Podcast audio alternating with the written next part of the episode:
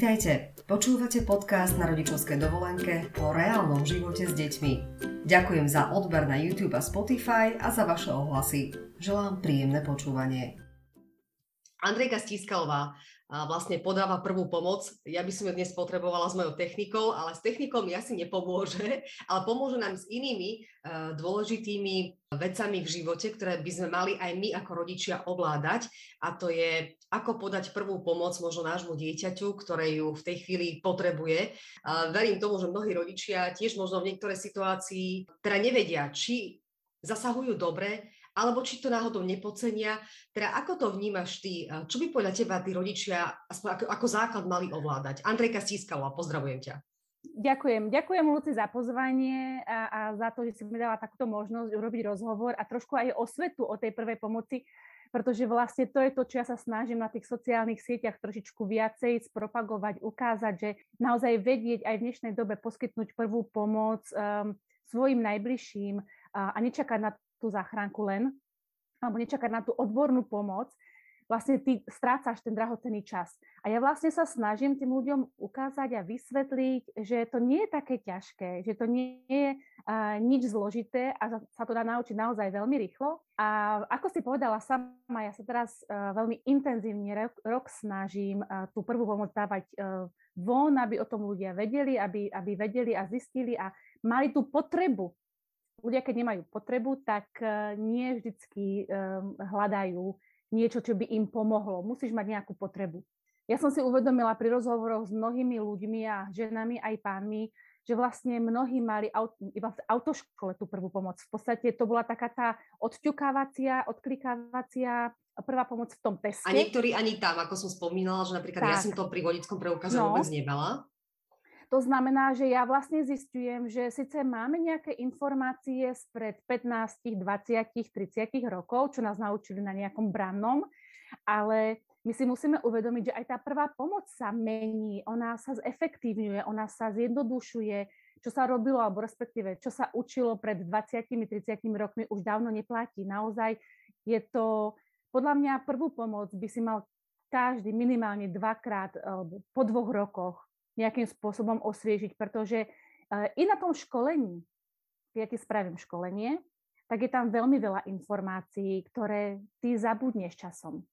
Ale je dobré to znovu zopakovať, po prípade si pozrieť nejaké video, alebo ak si v mojom kurze, tak si vlastne môžeš tie videá pozrieť spätne, ak na niečo zabudneš, čo ti nebolo jasné, spýtaš sa. Takže tam je veľmi dôležité opakovanie.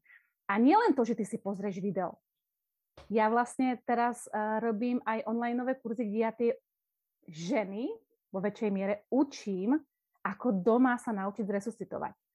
Ako si zaviazať ranu. Ako sa postarať o úraz oka. Vieš, takže to sú také veci, ktoré my na ne ani nemyslíme, ale musíme si uvedomiť, že úraz sa stane strašne rýchlo, že to nenaplánuješ. Proste stane sa aj v sebe lepšie zabezpečenej rodine, a to sa stalo napríklad aj mne a môjmu synovi, stane sa úraz a, a môžeš mať akokoľvek veľmi dobre mm, ošetrené všetky rohy, eh, všetky schody a neviem čo doma, ten úraz sa stane. Keď sa má stať, tak sa proste stane. A nie je to nič, čo by som ja chcela ľudí strašiť. Proste to tak je. Mm, samozrejme, no a hlavne asi aj vtedy, keď má človek malé deti, ktoré vlastne nevedia ako keby to riziko tak odhaliť, ako my možno dospelí, ale mm. tak stane sa aj nám dospelým. Hej, pošpikneme sa vo vani, jednoducho nedá sa to ovplyvniť, proste tak ako to ty hovoríš, že keď sa to má stať, tak sa to stane. Ale predsa len je tá situácia možno náročnejšia, keď máme doma malé deti, pretože mm. tie to nevedia tak, ako som spomenula, že odhadnúť a niekedy si spôsobia naozaj všelijaké zranenia a teraz je to už len na nás, tých, na nás rodičoch. Či to my vieme ako keby ošetriť, či, to, či sa o to vieme postarať, alebo či máme hneď utekať na pohotovosť. Ako by si to ty možno rozdelila, do, že, že vlastne pri akých zraneniach stačí, keď sa o to postaráme my a pri akých uh, uh, ťažkostiach už by sme mali naozaj utekať na tú pohotovosť? Ono uh, pri rôznych, pri rôznych úrazoch alebo pri rôznych stavoch sa dá v tej prvej pomoci doma, v tej základnej prvej pomoci tomu človeku pomôcť. Ale ty musíš poznať príznaky. Ty musíš vedieť, kedy je to ešte uchopiteľné doma a kedy už je naozaj nutné zavolať záchranku. To znamená, že to školenie prvej pomoci nie je len to, o tom, že ty sa tam naučíš, ako zresuscitovať. Ľudia si naozaj veľmi častokrát myslia, že prvá pomoc rovná sa resuscitácia, ale to nie je pravda.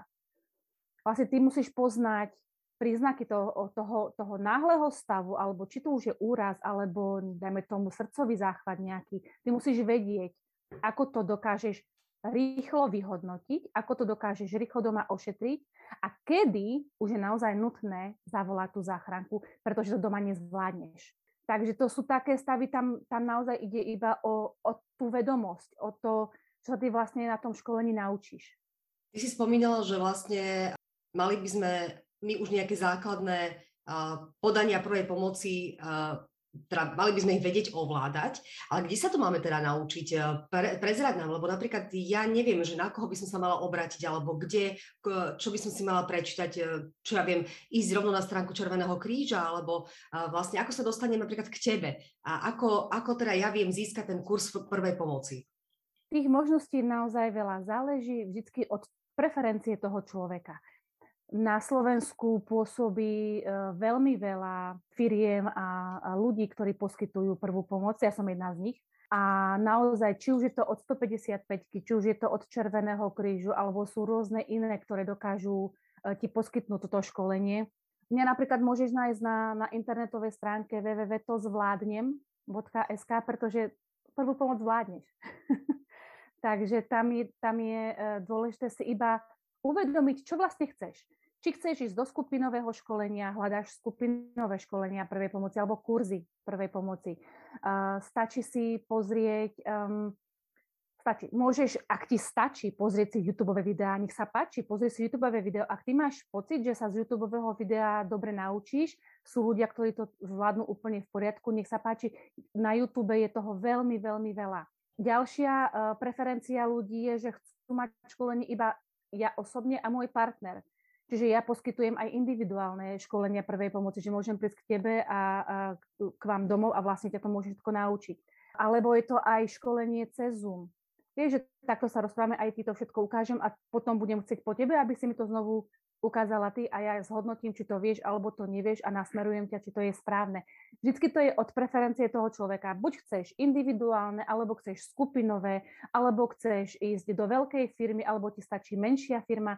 Naozaj vždy záleží od toho. A je to aj o sympatiách, a je to aj o potrebe toho človeka. Takže myslím si, že ľudia, keď chcú, tak si dokážu nájsť to práve pre nich. Chcem sa vlastne dostať k tomu, že neodpovedala si mi úplne celkom na tú moju otázku, že vlastne a aké konkrétne zranenia my vieme ošetriť doma, že tak povedzme trošku Aha. konkrétnejšie, ak máme napríklad malé deti doma, že Jasne. ktoré zranenia ešte my vieme ako keby ošetriť a čo by sme mali ovládať a pri ano. ktorých už by sme mali teda my skôr uh, vyhľadať tú odbornú pomoc. Rozhodne, ak sú silné popáleniny, ak sú veľké popáleniny, okamžite volajte záchranku.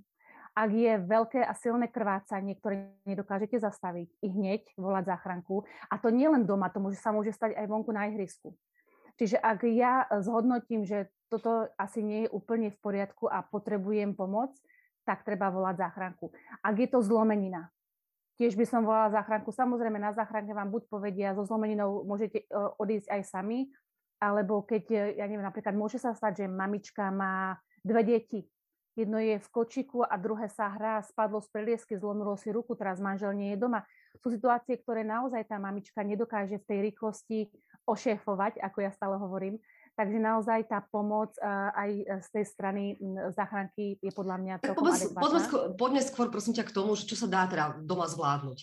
Doma zvládneš napríklad uh, malé porezania, zvládneš uh, malé úrazy hlavy, tam je samozrejme dôležité vedieť, aké sú príznaky úrazu hlavy, aby si na, po určitom čase dokázala zhodnotiť, či je to v poriadku, zvládneme to doma a nemusíme ísť do nemocnice. Povedzme si také základné pretože... zranenia, prepáč, také základné zranenia a ako ich ošetriť. Tak, niečo sa najčastejšie stávalo, a to mám dvoch chalanov, boli úrazy hlavy. Akože vo veľkom. Vo veľkom. A ani pri jednom sme neboli v nemocnici. Takže naozaj to sme zvládli doma a zvládnuť sa to dá veľmi jednoducho pozrieť sa na tú ranu, zastaviť krvácanie, ak tam nejaké je. Ak tam krvácanie nie je, tak stačí iba vyvinúť tlak na tú ranu. Samozrejme, po prvom, čo siahame, je niečo studené a niečo tvrdé, takže pokiaľ doma nemáte nejaký gel, ktorý je v mrazničke, tak ja kľudne zoberiem aj maslo z chladničky a pritlačím to na tú ranu a dám to na tú ranu. Samozrejme, stále sa treba s tým dieťaťom rozprávať, komunikovať, zisťovať, či sa tam ne, nemení nejak vedomie, či nie je veľmi spavé a sledovať. To dieťa treba iba sledovať. Takže naozaj úraz hlavy, pokiaľ je to nejaká väčšia hrča, zvládnete aj doma potom dokážete zvládnuť doma napríklad porezanie. Najhoršie porezanie je teda doma u mojich detí je porezanie papierom. to, to je sa nezdá, ale tým papierom sa naozaj dá vážne porezať. Je to aj to veľmi bolestivé, pretože vlastne ono, keď sa porežeš papierom, alebo to dieťa, keď sa hrajú a niečo tvoria a porežú sa papierom, tak vlastne na tých prstoch sú také tie mm, nervové zakončenia a ono to naozaj chytí presne tie nervové zakončenia a veľmi to dokáže bolieť. Takže to sú u nás také tie bežné úrazy. A potom menšie popáleniny. To sa u nás stávalo tiež často, uh, nie že z nepozornosti maminky, teda mňa, ale z nepozornosti dieťaťa. Už keď aj boli väčší. Keď boli malinkí, tak sa im popáleniny nestali, ale až keď boli väčší, tak áno, tam sa to dá poriešiť tým, že vlastne sledovať tú popáleninu, zaviazať ju sterilne, vždy myslíte na to, že naozaj... Ale nie najprv pod je... Eh, tečúcu studenú vodu dať tú ruku? Chcela som iba povedať prvú vec, že aby sme si uvedomili, že uh, popálenina je vstupná brána infekcie. Dobre? Potom studená tečúca voda. Môžete položiť aj do lavoríka so studenou vodou, ale nie ľadovou. Pozor na to. Takže iba naozaj studená tečúca voda alebo lavorík so studenou vodou, tam to položiť a potom naozaj udržiavať tú ránu v suchu. V suchu a v čistote tam o nič iné nejde a nemáme ani malinkú jazvičku, takže to sú také bežné popáleniny, eh, popáleniny, také bežné zranenia, ktoré my vlastne máme doma, ktoré sa stávajú mne a verím, že aj ostatným maminkám sa to stáva. A potom samozrejme sú to horúčky, a to nie sú zranenia, to už je, to už je stav, ktorý sprevádza určité ochorenie, takže aj to dokážeme zvládnuť doma, keď vieme, ako, ako na to. No ja si myslím, že každá mama vie, že vlastne kedy má začať podávať napríklad sirupček proti ich horúčke a tak ďalej, že do tých 38,5 by sme to mali ešte nechať tak a potom vlastne dať ten sirup, aby ustúpila tá teplota a, a že vlastne k lekárovi až po troch dňoch, teda aspoň také sú nariadenia, že ak má dieťa, dieťa teploty 3 dní.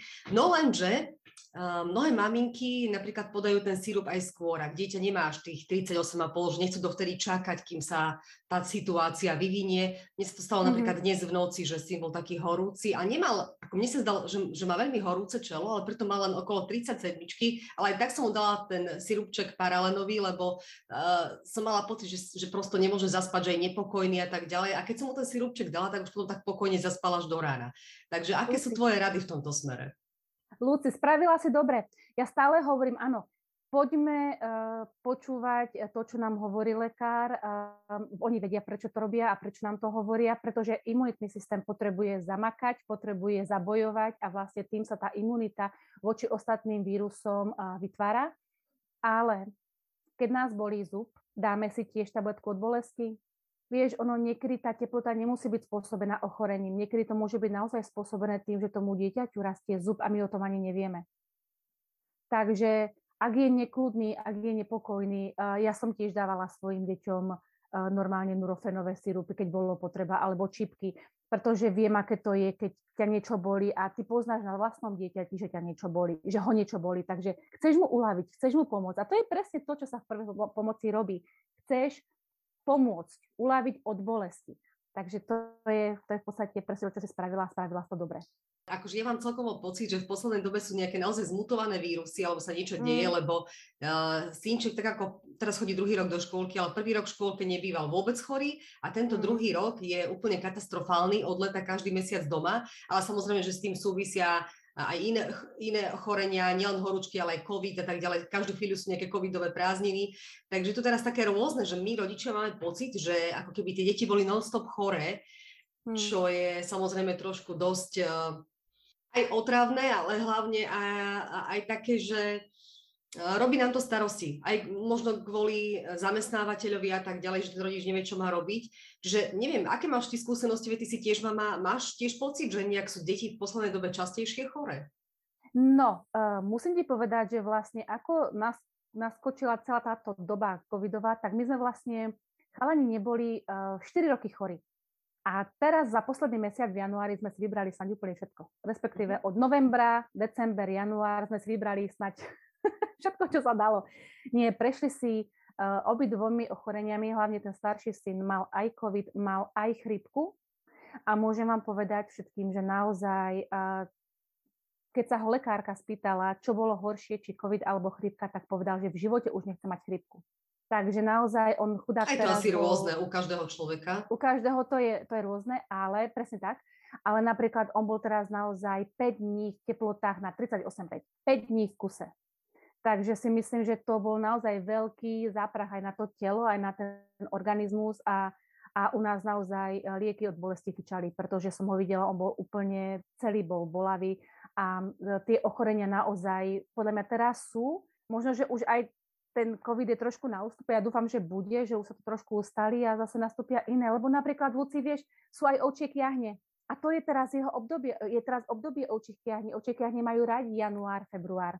To je proste, to je tiež vírusové ochorenie, takže naozaj ťažko sa, ťažko si teraz sa nejakým spôsobom obrníš voči. Ja stále hovorím, uh, treba na, na čerstvý vzduch, treba chodiť uh, na prechádzky, vitamíny, e, dobrá strava, to, čo sa proste doporučuje pri vírusových ochoreniach. Samozrejme, keď je bakteriálna, tak tam už treba naozaj potom antibiotika a iné lieky, ktoré sú potrebné na to, aby sa to, ten organizmus dal dokopy. No vráťme sa ešte na chvíľočku k tej horúčke. Pri malých deťoch sa vlastne odporúčajú aj obklady. Neviem, ako je to pri starších deťoch, či aj pri starších deťoch, tak vieš nám prosím ťa ozrejmiť túto problematiku, že vlastne ako reagovať, v akom veku môžu tie obklady deťom dávať, pri akej horúčke a, a akým spôsobom? Samozrejme, e, obklady môžeš dávať deťom e, od ktoréhokoľvek veku. Do 6 týždňov dieťatka by nemalo mať dieťa vôbec žiadnu zvýšenú teplotu na 37,2 a vyššie to, eh, to je novorodeniatko, to by malo potom okamžite byť riešené u lekára. Ale potom ďalej už eh, u tých kojencov, u batoliat a vyššie deti môžeš robiť eh, zábaly podľa potreby, podľa toho, aká je teplota. Ak sa ti nedarí zraziť teplotu 38,5 a vyššie pomocou sirupov, tak vlastne nastupuje táto mechanická, mechanická metóda stiahovania teploty a to sú práve tie zábaly. A jediné, čo naozaj doporučujem, je robiť zábaly tak, aby ste dieťatku nebalili ruky ani nohy, ale aby sa balil vlastne iba trup. Pretože vtedy uh, pomôže, pomôžete tomu, tomu organizmu, tomu teličku, tomu imunitnému systému tým, že vlastne zabalíš do toho studeného to, ten trup, to teličko malinké, tak vlastne schladíš tie veľké žily a tie veľké tepny, ktoré sú vlastne v hrudníku a v brušnej dutine a vlastne pomôžeš uh, aj tomu nurofenu alebo aj tomu panadolovému sirupu, aby lepšie zareagoval a vlastne schladíš to telo. No ale my rodičia naozaj... vieme, že tie zábaly by nemali byť studené úplne. Nie, nesmú. V žiadnom prípade nesmú byť studené, pretože predstav si samu seba, keď máš vysokú horúčku a už iba teplota okolo 25 stupňov je pre teba strašne studená. Takže od, doporúča sa robiť zábaly teplota 23 až 25 stupňov a ja stále hovorím, ako na to prísť, lebo však nemáme teplomer pod, pod uh, kohutikom, uh, pod prúdom vody, tak vždy doporučujem zistiť, ako to je príjemné na predlakti. Vieš, ako keď sa kontroluje teplota u bábetiek, teplota vody u bábetiek, keď ich ideš kúpať, tak vtedy by to malo byť tak príjemné. A to je, naozaj tá voda by nemala byť, nemala byť studená v žiadnom prípade, pretože môžeš spôsobiť šok uh-huh. tomu dieťatku s vysokou horúčkou. No ja som sa kde si aj dočítala, že niektoré mamičky používajú také tie prírodné metódy, možno tradované, a, a možno niekomu to aj pomáha, ja neviem, ale že počas horúčky si prikladajú ako keby na zápestie, že, stu, že zemiak, surový. Čo je na tom pravdy? Vôbec je tuším. Ja som to počula snať prvýkrát, nikto mi to, neviem, či si to nebola náhodou aj ty na, na Instagrame, Nepočula som to. Nepočula mm-hmm. som to ešte, úprimne ti poviem. Jediné to, čo sme teraz skúšali, úplne, lebo sme nevedeli stiahnuť si nových 40 teploty jeden celý deň, mali ich naozaj veľmi vysoké. Takže už sme siahli aj po, presne po takýchto babských radách a spravili sme to, že sme mu zabalili vlastne nohy, ponožky sme dali do vody s octom, namočila som a dala som mu tieto ponožky vyžmykané na nohy a zabalili sme mu potom ešte aj litka. Samozrejme sa to nesmie robiť vtedy, keď má dieťa triašku. Zábaly sa nesmú robiť, keď má dieťa triašku. Dobre, takže to je, to je taký základ, aby, aby, tý, aby sme vedeli, že zábal treba robiť vtedy, keď nemá dieťa triašku, keď je v podstate kľudné, ono v kľudne není, keď má horúčku, ale keď má studené veľmi ruky a nohy, tak tiež v žiadnom prípade zábaly nerobiť. No a dáva tie zábaly aj starším deťom, ktoré už majú napríklad uh, 10, okolo 10. roku alebo možno v, už sú v pubertálnom veku, či sa to oplatí, mm-hmm. alebo či len tým menším mm-hmm. detičkám. Ako pomôcť možno tým starším deťom? Tak, ja tým pádom, že syn má 12 rokov, takže presne ti viem odpovedať na túto otázku. Ja som robila aj aj, ja som robila aj zábaly tela, ktoré u neho nezaberali, takže sme siahli na to, že sme šli do sprchy. Pozor už potom na to, naozaj pri každej, eh, každá mamička si musí uvedomiť, že dieťatko, ktoré má 12 rokov, tak už je, ja teda neviem, ten môj má 70 kg, takže naozaj som mala celkom problém ho dostať do vane, takže som volala o pomoc manžela, Takže uh, naozaj sme ho dostali do sprchy a tam sme ho sprchovali. Čiže a tiež s takou letnou vodou, nemala by byť studená. Presne, nesmie byť studená letná voda a v žiadnom prípade nestudená. Hm? No a iné... sprchuje sa, prepáč, sprchuje ano? sa vlastne od spodných končatín hore k telu. Výborne. Ešte vieš takéto triky nám uh, prezradiť, ktoré sa týkajú prvej pomoci? Hovorila si, že uh, ten obal, ktorý dávame dieťaťu na brúško, keď má horúčku, mali by sme ho vlastne si vyskúšať sami na pokožke. Aj teraz si nám dala dobrú radu, že vlastne od spodu sprchovať až hore. Ešte je niečo také, o čom by sme mohli vedieť? Uh, myslíš celkovo v prvej pomoci alebo pri tej horúčke? Rozhodne e, nehľadajte nikomu v puse jazyk, keď e, vám povedia, treba, treba Na to som sa chcela opýtať, lebo to je taký mýtus storočný, že vyťahovať jazyk e, z no. úst a že vraj sa to vôbec nemá robiť. Nie, v žiadnom prípade. Takže to je jeden taký veľmi, veľmi uh, zaužívaný a naozaj s tým budem na každom školení. A, a kedy prosím vás, mám ja vyťahovať ten jazyk? jazyk sa nevyťahuje, pretože keď dobre zakloníte hlavu, a to sa naučíte na školení prvej pomoci, tak vtedy sa vám dýchacie cesty otvoria a nepotrebujete hľadať žiadny jazyk. A stále ja hovorím, nestrkajte prsty nikomu do pusy. a potom ešte jedna vec možno pri tých febrilných krčoch, čo sa týka tej horúčky, pretože u niektorých detičiek sa môžu vyvinúť febrilné krče. Vie to byť veľmi, veľmi stresujúci um, moment pre rodiča, tak uh, pri krčoch určite uh, dieťa netlačiť na postel, nechať ho, nech ten krč odoznie, a potom riešiť ďalšie veci, ale v žiadnom prípade nesnažiť sa to dieťatko proste tlačiť k tej posteli. A veď ešte ne, nerob toto, prečo robíš takto? A oni sú v spázme, oni sú môžu byť ako keby v takom mostičku, sa môžu až prehnúť. Takže určite nič nerobí s dieťatkom na silu a proste počkať, než ten krč odoznie. No a nevolať už e, záchranku v tomto momente, lebo ja by som sa ako mama veľmi zľakla, že Samozrejme. sa niečo zle deje. Samozrejme, ak je, ak je e, febrilný krč poprvýkrát, tak rozhodne a vždycky volať záchranku.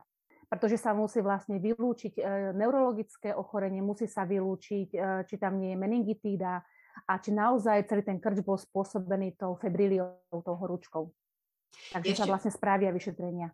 Uh-huh. Ja by som sa ešte chcela možno vrátiť uh, k tomu, ak vidím nejakého človeka, že dajme tomu odpadol, leží na zemi, že ako ja mám vedieť, E, že mám ho nechať prosto len ležať na chrbte a kedy ho mám otočiť napríklad na bok. Že aká je vlastne tá stabilizovaná poloha, lebo to možno my nevieme, my lajci, teda ja som o tom samozrejme čítala aj viem, ale tak možno každý to e, nejako inak e, sprostredkuje. Takže vlastne ako s takým človekom hýbať, nehýbať, nechať ho na chrbte, dať ho na bok, alebo čo vlastne robiť?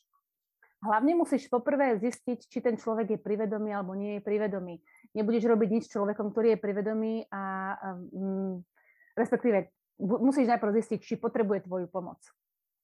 Musíš zistiť, či je pri vedomí a e, doporučuje sa e, človeka, ktorého nájdeš, dajme tomu na, na chrbate ležať, tak naozaj zistiť, či je pri vedomí, či dýcha a mm, ty s ním môžeš a nemusíš hýbať. Vždy sa predpokladá nejaký úraz, nejaký pád a ani ho nemusíš dávať do stabilizovanej polohy. Pokiaľ si si není istá, ako sa celý ten úraz stal alebo prečo tam ten človek leží, tak nemusíš ale rozhodne musíš zistiť, či je privedomý a či dýcha. To sú základné veci. Lebo narážam na to, že ak naozaj má ten človek eh, poranenú chrbticu, tak vtedy by sa s ním vlastne nemalo narábať a nesmie sa otáčať do žiadnej stravy, musí sa nechať tak, ako vlastne je, tak, tak ako leží. Po, presne. Pokiaľ si nevidela mechanizmus toho, toho pádu, respektíve prečo tam ten človek leží, tak predpokladaj, že tam bol nejaký pád. Uh-huh. Tam bol nejaký úraz. No dobré, teraz zistím, či dýcha, či reaguje a keď nedýcha, snažím sa mu dať teda tú prvú pomoc, teda to dýchanie. Prosím ťa, povedz nám, ako by to malo byť správne. Ako by sme mali správne podávať tú, to umelé dýchanie a ako masírovať srdce. Celej tej resuscitácii pre, predchádzajú kroky, ktoré ty musíš poznať a musíš vedieť, ako na ne. To znamená, že ja zistím, či je privedomý. Musím zistiť, či je privedomý oslovením. Lucia, Lucia, si v poriadku? Lucia, zakričím na teba. Nič. Zistím, skúsim ťa poštípať. Vyvolám vlastne bolestivý podnet. A skúsim ti nejakým spôsobom vyvolať tú bolesť. Samozrejme, pozor, nie fackou, áno. Facka v žiadnom prípade. Stačí zaštipať tu na trapez a vtedy sa vlastne uh, zistí, že či, či, to, či ten človek reaguje alebo nereaguje. Pokiaľ nereaguješ, musím potrebu, potrebujem zistiť, či dýcháš. A to je zase tým správnym zaklonením hlavy, aby sa ti otvorili dýchacie cesty, aby som ja dokázala zhodnotiť posluchom, videním a cítením na uchu, či dýcháš alebo nedýcháš. To je opäť krok, ktorý sa ty musíš naučiť presne na tom školení, aby si vedela ako na to. A vlastne ty, keď zistíš, že, lebo ja zistím, že ty dýcháš, tak zavolám záchranku, pretože predpokladám, keď si mi nereagovala na môj bolestivý podnet, tak si v bezvedomí. A bezvedomie je stav ohrozujúci život. Takže ja ťa chcem dostať do nemocnice, aby zistili, čo ti vlastne je. Ale dýchaš. A zostanem pri tebe. Nikdy nikto nesmie odísť od toho človeka, ktorého nájde a ktorému volá záchranku. Dobre, to je základ. Proste ja zostanem pri tebe a budem sa starať a budem ťa kontrolovať, či stále dýchaš. Dobre? Ak by si nedýchala, musím zahájiť resuscitáciu. Pri tom dýchaní je dôležité si uvedomiť, že keď ty poznáš, ako má vyzerať pravidelné dýchanie a ako vyzerá nepravidelné dýchanie alebo lapavé dýchy, alebo si nie som istá, tak volám záchranku. Pri nepravidelnom dýchaní, lapavých dýchoch a nie som si istá, volám záchranku okamžite a hlavne resuscitujem. Dobre? A resuscitácia, tá sa našťastie ustalila počas celých tých rokov. Urobili to vlastne, že zostalo to 30 stláčení hrudníka na hrudnej kosti a dva vdychy. Čiže 30 Pokiaľ krát to... takto masírujem a dám dva vdychy do úst. A zatvorím tak, nos. Ale zatvoríš nos, to som chcela povedať, pretože pokiaľ ty nezatvoríš nosové krídla, tak vlastne ty vdychneš a vidie to von nosom. Takže to nebude tu, nebude to v hrudníku a nedostane sa to do, do mozgu. Pretože čo my potrebujeme resuscitáciou docieliť? My potrebujeme docieliť to, aby sa kyslík dostal do mozgových buniek. Takže to je, to je základ, pretože naše mozgové bunky odumierajú veľmi rýchlo. Toto sú ale situácie, ktoré my možno z bežného života poznáme, že už sa nám aj nebodaj stali, alebo prosto zažili sme ich nejakým spôsobom. Ale mne sa napríklad stala taká situácia, ja som raz bola na pošte a to bola taká staršia pani, a zrazu len tak ostala ako keby sedieť na tej lavičke a vôbec nereagovala nejako. Tak my sme mm-hmm. sa ju mhm. snažili akože dať, že ľahnúť alebo čo. No vlastne pointa celého toho, celého toho príbehu je tá, že vlastne potom, keď prišli záchranári, tak nám povedali, že mala mozgovú príhodu. Že možno ako reagovať v takej situácii, keď nejaký starší človek, stretneme ho niekde v obchode, niekde na pošte, zrazu vidíme, že nejaký že nereaguje na situáciu. Prosto čo urobiť, aby sme mu ešte viac nepoškodili? Dobre ste spravili, že ste sa snažili zistiť, čo vlastne s ňou je. A tam je veľmi dôležité um, pýtať sa aspoň dve, tri otázky zistiť. Pokiaľ je ten človek sediaci a pokiaľ sedí a dýcha, ale pozerala sa na teba a videla ťa alebo nevidela ťa?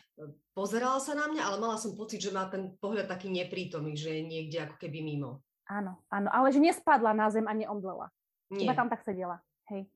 Uh, vtedy v tomto momente je dôležité zistiť naozaj, či ten človek je privedomý opäť. A ako náhle by bola presne v takomto stave, tak volať záchranku i hneď, pretože pokiaľ má človek cevnú mozgovú príhodu a dostane sa do jednej hodiny, to sa hovorí zlatá hodina, do nemocnice, tak dostane tie lieky, ktoré potrebuje, ktoré dokážu aj e, rozpustiť ten trombus a dokážu rozpustiť tú zrazeninku, ktorá tam môže spôsobovať tento problém a ten človek môže žiť ďalší kvalitný život. Takže vy ste urobili veľmi dobre, že ste zareagovali takto rýchlo a vlastne ako náhle ty uvidíš takéhoto človeka, ktorý uh, sedí, v podstate človek, ktorý sedí, tak je pri vedomí. Hej, pokiaľ nespadne na zem, alebo proste pokiaľ naozaj ho nenájdeš uh, ležať niekde tak eh, dokáže ešte nejakým spôsobom vnímať. Takže ty musíš naozaj zareagovať rýchlo, ako pri každom akutnom stave. A to je presne o tom, že, že to sa naučíš aj na tom školení, aké sú tie príznaky a na čo treba dávať pozor a, a ako potom reagovať okamžite. Takže urobila si to veľmi dobre, že si mhm. zavolala záchranku hneď. No ja si niekedy tak aj uvedomujem, že aké to majú možno ťažké starší ľudia, ktorí bývajú doma sami, už nemajú nejakú, možno majú rodinu, ale nebývajú priamo s nimi v jednom byte, že mm. keď sa niečo stane, že čo sa dá robiť? Alebo možno to majú problém, s tým majú problém rodičia, ktorí vlastne partneri, ktorí nežijú spolu, ale majú deti. A teraz, čo ja viem, keď je e, mama, ktorá žije sama s dieťaťom malým a teraz napríklad odpadne, to si ja tak vždy hovorím, že bože, ja keď odpadnem, že, že čo sa stane, čo ten môj malý štvoročný urobí, veď on nevie nič ešte, hej, že ako zavolá tú pomoc. Že viem, že už napríklad pre starších ľudí existujú rôzne náramky, kde si vedia privolať teda tú e, prvú pomoc, alebo že to nejako zaregistruje toho človeka, že niečo sa mu stalo. A Poznáš také ty vychytávky, že s čím si my vieme pomôcť? No, oni sú také špeciálne telefóny pre starých ľudí, kde naozaj sú iba, myslím, že tri tlačítka, ktoré, ktoré sú vhodné, lenže vieš, pozor, u toho, u starých ľudí, oni podhodnocujú tú situáciu, oni naozaj podceňujú celú tú situáciu, oni nie vždycky dokážu sami sebe povedať, že aha, teraz je, už je to naozaj zle. Ja to vidím aj na, vlastnom, na vlastných rodičov, niekedy uh, pozerám, a si v poriadku, oci, a on mi povie, a dobre, ale dobre, to je v pohode. A viem, že to v pohode není.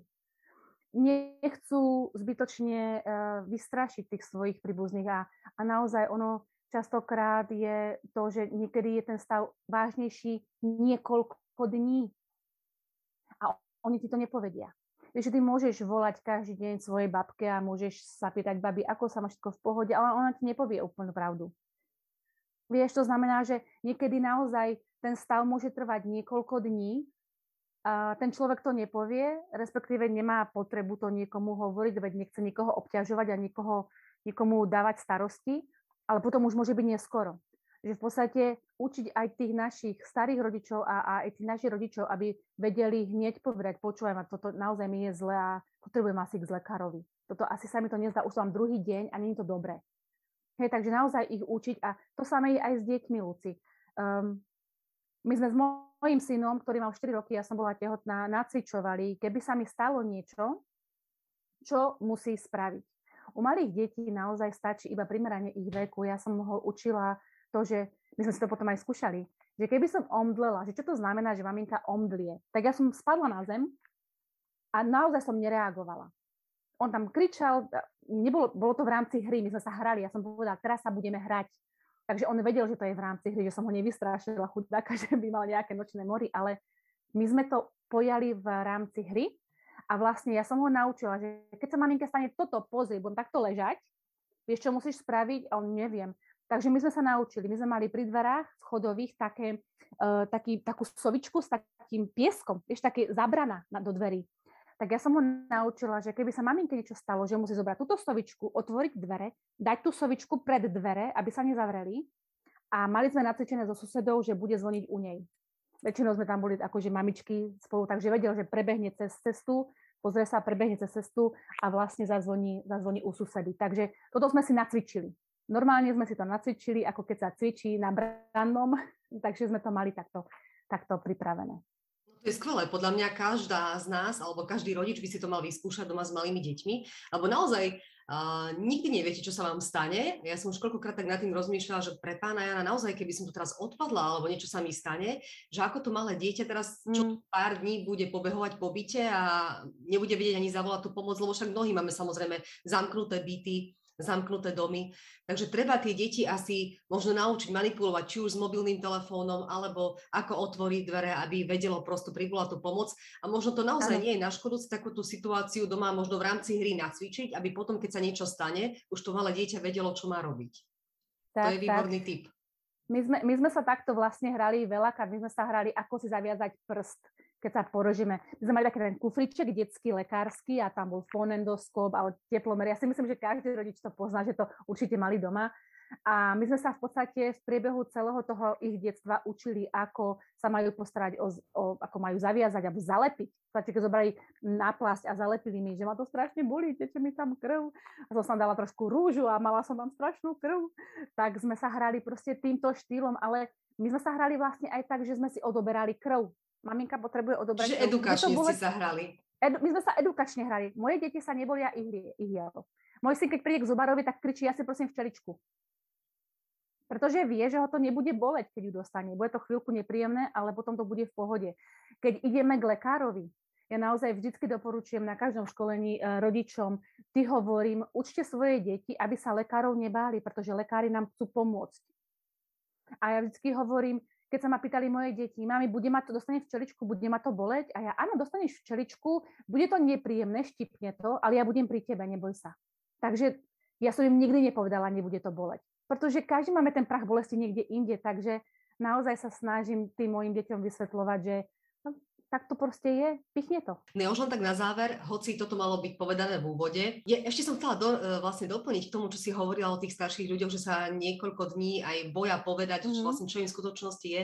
Tak ono vie, že ono aj sú aj rôzni lekári, hej, ktorí povedia, že nerobte zbytočne hystériu a tak ďalej. Preto som možno ja aj ja ako prvorodička volala radšej na tú 112, ako išla do tej porodnice, lebo niekedy vás obvinia teraz z toho, že robíte zbytočnú hystériu a tak ďalej. Ale samozrejme, mm-hmm je to asi podľa, podľa situácie a hlavne keď sa má stať niečo hrozné, eh, tak radšej idem aj hoď ma spúcujú za to, že, že hysterčím, ale radšej možno zachrániť tú situáciu, ako ju podceniť. To je prvá vec. A druhá vec, to nechcem to nejako komentovať zbytočne, ale mala som potrebu to nejakým spôsobom povedať. A druhá vec je tá, že vlastne to, čo hovorím, že na záver, že malo byť v úvode, ja som sa ťa vlastne chcela opýtať, že ako si sa ty vlastne k prvej pomoci dostala? či máš vlastne ty vzdelanie v tejto oblasti, alebo ťa to začalo prosto baviť, nejako si sa tomu mm. chcela. Prečo si sa tomu začala vlastne venovať? Ja som väčšiný pomáhač. A ja som sa vlastne k tomu dostala, takže som sa zamestnala ako zdravotná sestra na Áre v Motole v Prahe. No a po niekoľkých rokoch som vlastne odtiaľ odišla a ja som si už na Áre uvedomila, pretože som potrebovala zachrániť pána v metre, že vlastne už tá prvá pomoc už vtedy ku mne prišla. Vieš, keď si potom retrospektívne pozeráš ten svoj život, že keď si to vyhodnocuješ, že prečo vlastne robím to, čo robím a prečo ma to tak strašne baví, tak vlastne už na tom áre eh, mi sa stalo, že som zachraňovala pána v metre a ja som nemala po ruke lekárov, nemala som po ruke lieky, nemala som po ruke prístroje a mala som iba moje ruky a moje vedomosti. Takže vlastne naozaj v tom momente som si uvedomila, že a, a teraz mám čo urobiť a akože čo musím, čo musím urobiť. Takže robila som to tak nejak intuitívne, ako by som to robila v podstate v tej nemocnici i s tými liekami, i s tými prístrojami, ale naozaj to bol taký moment, veľmi silný moment. A vlastne odtedy sa to so mnou tak nejak vlieklo až do momentu, keď som sa zamestnala v medzinárodnej škole, kde som robila zdravotnú sestru a bolo tam 900 detí a my sme mali úrazy na dennom poriadku. Denno, denne sme tam mali či už úrazy eh, klasického typu úrazy, zlomeniny hlava, eh, eh, členky, alebo rozbité nosy, alebo rozrezaná tvár, alebo sme tam mali psychiatrické proste nejaké, nejaké záležitosti. Všetko to bolo proste súčasťou tej mojej práce a ja som bola tá prvá, ktorá to vždycky riešila. Čiže ja som poskytovala tú prvú pomoc, než prišla záchranka. No a vlastne potom sme sa presťahovali a ja to nejak takto prišlo, že budem robiť inštruktorku, tak som si spravila všetky inštruktorské kurzy a tak vlastne mám vzdelanie, mám zdravotnícke vzdelanie, mám inštruktorské vzdelanie, takže vlastne takto som sa k tomu dostala. A teraz sa snažím robiť osvetu, aby si aj na Slovensku ľudia uvedomili, že tá prvá pomoc by mala byť základom toho, čo my, rodičia, máme vedieť voči tým našim deťom a rodičom tiež. Pretože v západných krajinách je to, je to bežné a tí ľudia to naozaj vyhľadávajú a chcú to vedieť. Myslíš si, že na Slovensku je to potrebné, že ľudia to podceňujú trošku, tú, tú prvú pomoc? Mm. No dobre, mala by som aj ja v tomto smere niečo urobiť, lebo naozaj človek nikdy nevie. to povedať. človek nikdy nevie, kedy tú pomoc bude potrebovať.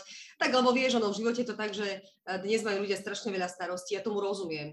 Hej, Viem, práca, ja. deti, neviem čo. Potom možno nemajú peniaze na nejaký kurz. Aj to, je, to je normálna vec.